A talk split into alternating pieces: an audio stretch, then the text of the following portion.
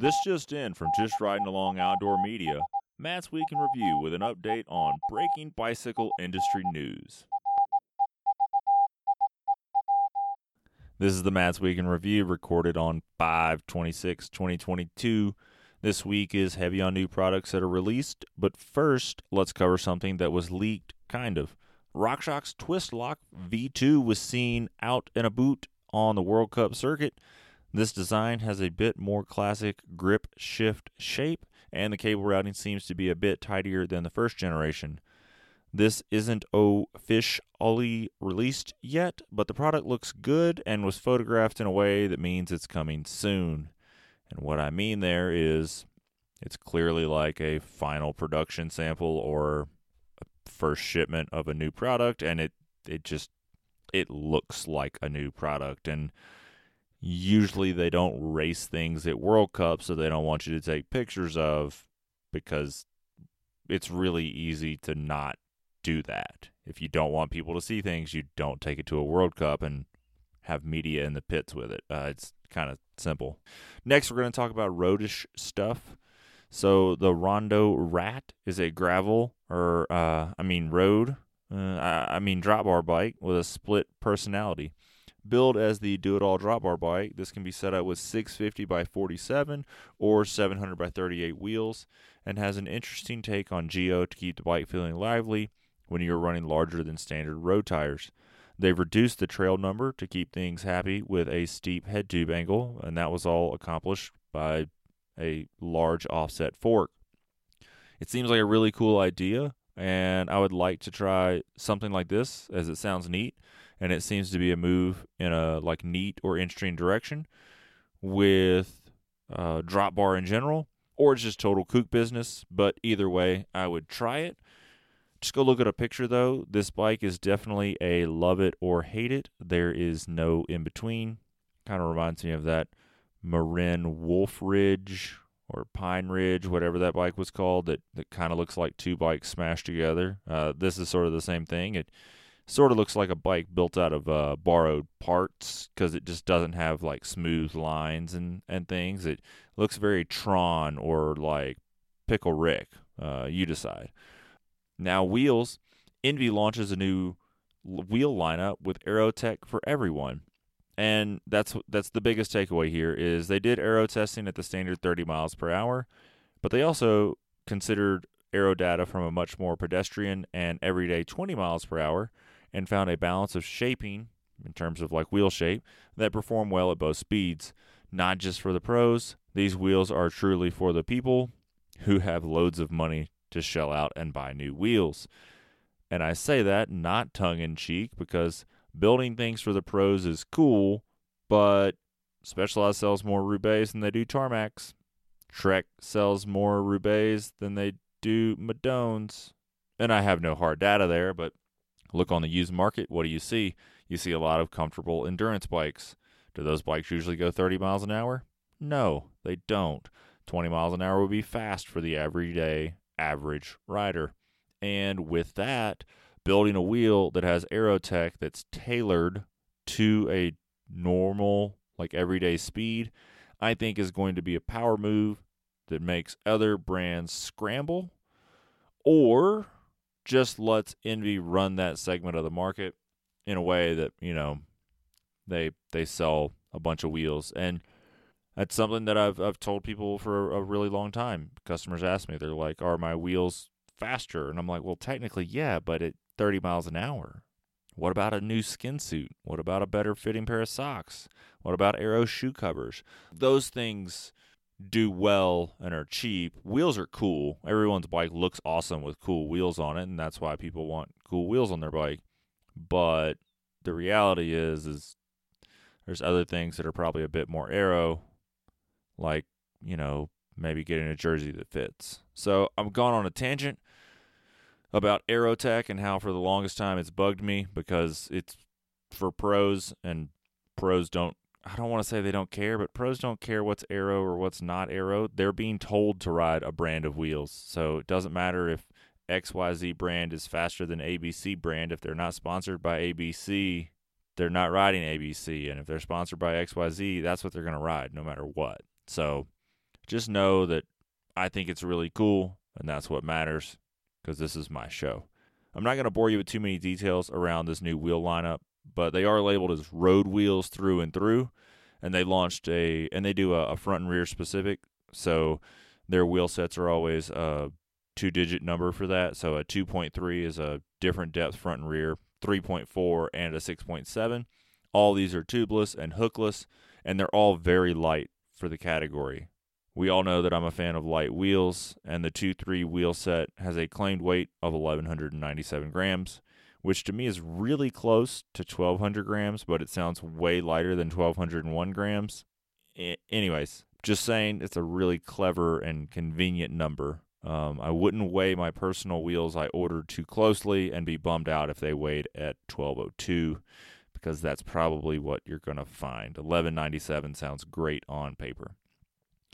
I, I don't know that I'm going to need these for real in the future, but they're a great looking wheel. And and really all the options are the the three that they just released today, they all look great. Now we as an industry get to start working out what is approved and and obviously ENVE's going to tell us, but consumers are, and shops are going to really need to be careful and they're going to really need to follow the rules because hookless, tubeless road is its own beast and Envy will have an approved tire list and I'm going to go out on a I'm going to get on my soapbox for the 19th time in this very short show and say if you're setting up customers tubeless wheels that are not on the approved tire list, either through negligence or through personal opinion or through a customer insisting, you're doing a huge disservice to the industry and the customer. So if you think that it's if you're just negligent and you're not careful and you're not looking at that, you need to read the instructions. You need to follow the rules. They're there for a reason. And if you think you know better, go work for a wheel company because there's a team of engineers that has deemed what is functional and safe and reliable. And lastly, if you're letting the customer railroad you, you know, they're like, "Oh no, just set it up for me. I don't care." Like, uh, my buddy Jimmy says it works fine. Tell them to visit another shop, but you're not going to install a wheel that's not on their approved list. If your customer's face touches the ground, you're going to wish you had followed the rules. And I just I'm really passionate about that. And I don't know a different way to put it, but tubeless tires blowing off the rims because you want to run a tire that's not on the approved tire list, you really have two options. You can run the tires that ENVE approves, or you can buy different wheels. And it's that simple. Now, off the soapbox and launching into mountain bikes, Nukeproof Scout is launched in a new version for both wheel sizes. That's right, they're going to do a 290 and a 275, I think. I didn't put the model names in here and I just did them from memory. And if I got it wrong, don't blast me too hard. Uh, these frames are hydroformed aluminum, have a threaded bottom bracket, and use a SRAM UDH hanger. They are long, low, slack geo bikes, and they seem to check all the boxes if you want a new hardtail that doesn't need to be single speed compatible but needs to shred the gnar. Again, both wheel sizes available, so no griping allowed there. Now, what would you do for a fork on these frames? Hold on to your hat, because this is one hell of a segue. RockShox launched a Pike, Lyrik, and Zeb today. That's right. The the new lineup of forks came out today. The forks get all the normal stuff like lighter, stiffer, better, etc. But the reasoning on those is because the forks are now more size specific. Much like in the XC world, where the SID SL can be really light because it's limited to only 100 millimeters of travel, and the SID 35 is really light for what it is because it maxes out at 120 millimeters travel. The new forks are internally shorter as the chassis no longer have an overlap in travel from model to model. And and to make that make sense, the Pike is now 120 or 140 only. The Lyrik is 160 to 140 only, and the Zeb is 160 to 190. And that means that when to think about this, if you make your Pike not support 150, well, the internals can get 10 millimeters shorter. Of course, anytime you swap an air spring, the physical air spring changes in length, but the damper can be 10 millimeters shorter. The bushings can be 10 millimeters different location inside the fork. The uh, everything can be smaller because the maximum travel is now less. And because we're building something around a lower maximum travel, that first part is fact. Less less material, less weight. That that's just how it goes. Now to speculate on this, when we talk about what stiffness are we looking for, when we say this is a 120 to 140 fork, the pike, for argument's sake, is now just a trail fork. And that trail fork only needs trail fork stiffness. So not only the internal shorter, but the let's call it chassis stiffness goals may be a little bit different because it's no longer needing to support all mountain riding like a 150 fork would. When we go to the Lyrik at 140 to 160, you're going to see it beefs up a little bit to handle like let's call it all mountain riding. And of course, because it's longer, it weighs more. And it also has more material because I just said it's longer, but also it, it's beefier because it's now an all mountain fork. And then we go to the Zeb, which stretches out from 160 to 190. Obviously, again, longer fork, more material. It's going to be heavier, but this is this is single crown downhill territory. The the fork is going to have to be heavy because the stiffness goals are going to be way different, right? It's going to be a huge stiffness goal for that Zeb that can run at 190 and just full blown party Lutter buck. So, getting back to my notes here because I went on a tangent out of my notes. Reducing the travel range allows the internals to be shorter, which makes the forks lighter. They also increased the bushing overlap in the lowers on the fancy models. They added bleeders and they made some other cool upgrades to the damper. Honestly, if you listen to the upcoming Just Riding Along, you'll hear how I talk about not being very versed in boingy bits. So I'm not going to try to explain the nuances, but SRAM has a cool video you can watch, and you should. The one part that really perked me up was the Buttercup technology, and I will just tease you had me at borrowed tech from chainsaws. So anytime the bicycle world borrows something from a chainsaw, I'm really excited about it because everyone loves chainsaws. And if you don't, well, I don't know. Probably don't live out in the woods. What you say? Now my bike is going to feel out of balance because my fork is so good, but my shock is checks notes uh, outdated by a press release from 21 hours ago. Well, are you in luck? RockShox also released a new deluxe lineup covering inline piggyback and coil. They do have a new feature, and, and there's more to it than this. Um, but the one thing that I think I can get across outside of like print or um, like a video is the new feature called the hydraulic bottom out, which uses the damper to help control the last 20% of the stroke. For air shocks, this is going to be an option, meaning it's either on or off from the factory. How you really how your bike brand that you're riding purchased the shock from SRAM because or RockShox because you're you're probably not buying a lot of shocks in the aftermarket because as we talk about in the new show, new suspension is really good. So you should probably just ride it and enjoy it and do the service and keep it happy. But hydraulic bottom out is going to use the damper to help control the last 20% of the stroke. And for air shocks, it'll be a factory selection of yes or no. But on the coil shocks, it'll be tunable. So you'll be able to turn it off or dial it up. And there's also more tech that applies to the forks and shocks about the tunability of the high and low speed compression and all that whatnot. But again, I'm not a suspension wizard, and I'll start mixing up damper, damp, dampen, and moist, and I'll get people all riled up so just know they have great things coming out and it should be good. And the one thing I didn't say when talking about suspension, when I'm talking about things I'll mess up, I didn't call it a front fork. So there you go, Dickie. I didn't do that. That's it for this week. Oh, you know what? I do have one other thing that I want to talk about. And it's super serious to gather myself here.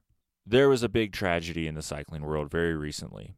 And everyone knows that a lady named Mo was killed while visiting a different town for a cycle, like a gravel race, and the suspect and other people related very closely to the investigation are all cyclists, and it's a great tragedy. And there are news outlets that are, I don't, I don't want this to come across the wrong way. This is a, a sensational story, and they are definitely covering this to the fullest. And one, I I have nothing that I can add to the conversation. Two, I, I feel like there's a little bit of speculation and a little bit of um, I don't want to say disrespect, but disregard for the fact that uh, that three people's lives changed in one evening very drastically. One person's life was ended, and two other people's lives are now in great limbo. So, one person is on the run and wanted by U.S. Marshals. Another person who's only just related to the investigation has lost every cycling sponsor in the last week. And it's a great tragedy. And as this unfolds and moves through the legal system, I'm sure it's something that will be surfaced again and again and again and again every time new information comes out, every time a suspect is apprehended, something goes to trial, something goes to sentencing. That'll come up again and again and again. And I don't want the lack of coverage from us to come across as not being caring and compassionate, but rather I have nothing to add to the conversation and I'm deeply sorry for for everyone that's involved, even if it's just in a very, very slight way.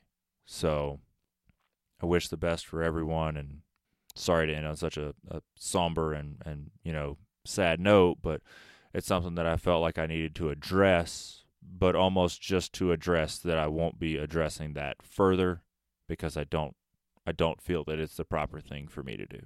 So with that, that's been Matt's week in review. And next week, hopefully the news is a little bit higher note to end on. Thanks for tuning in to this week's news. Until next time, take care and ride safe.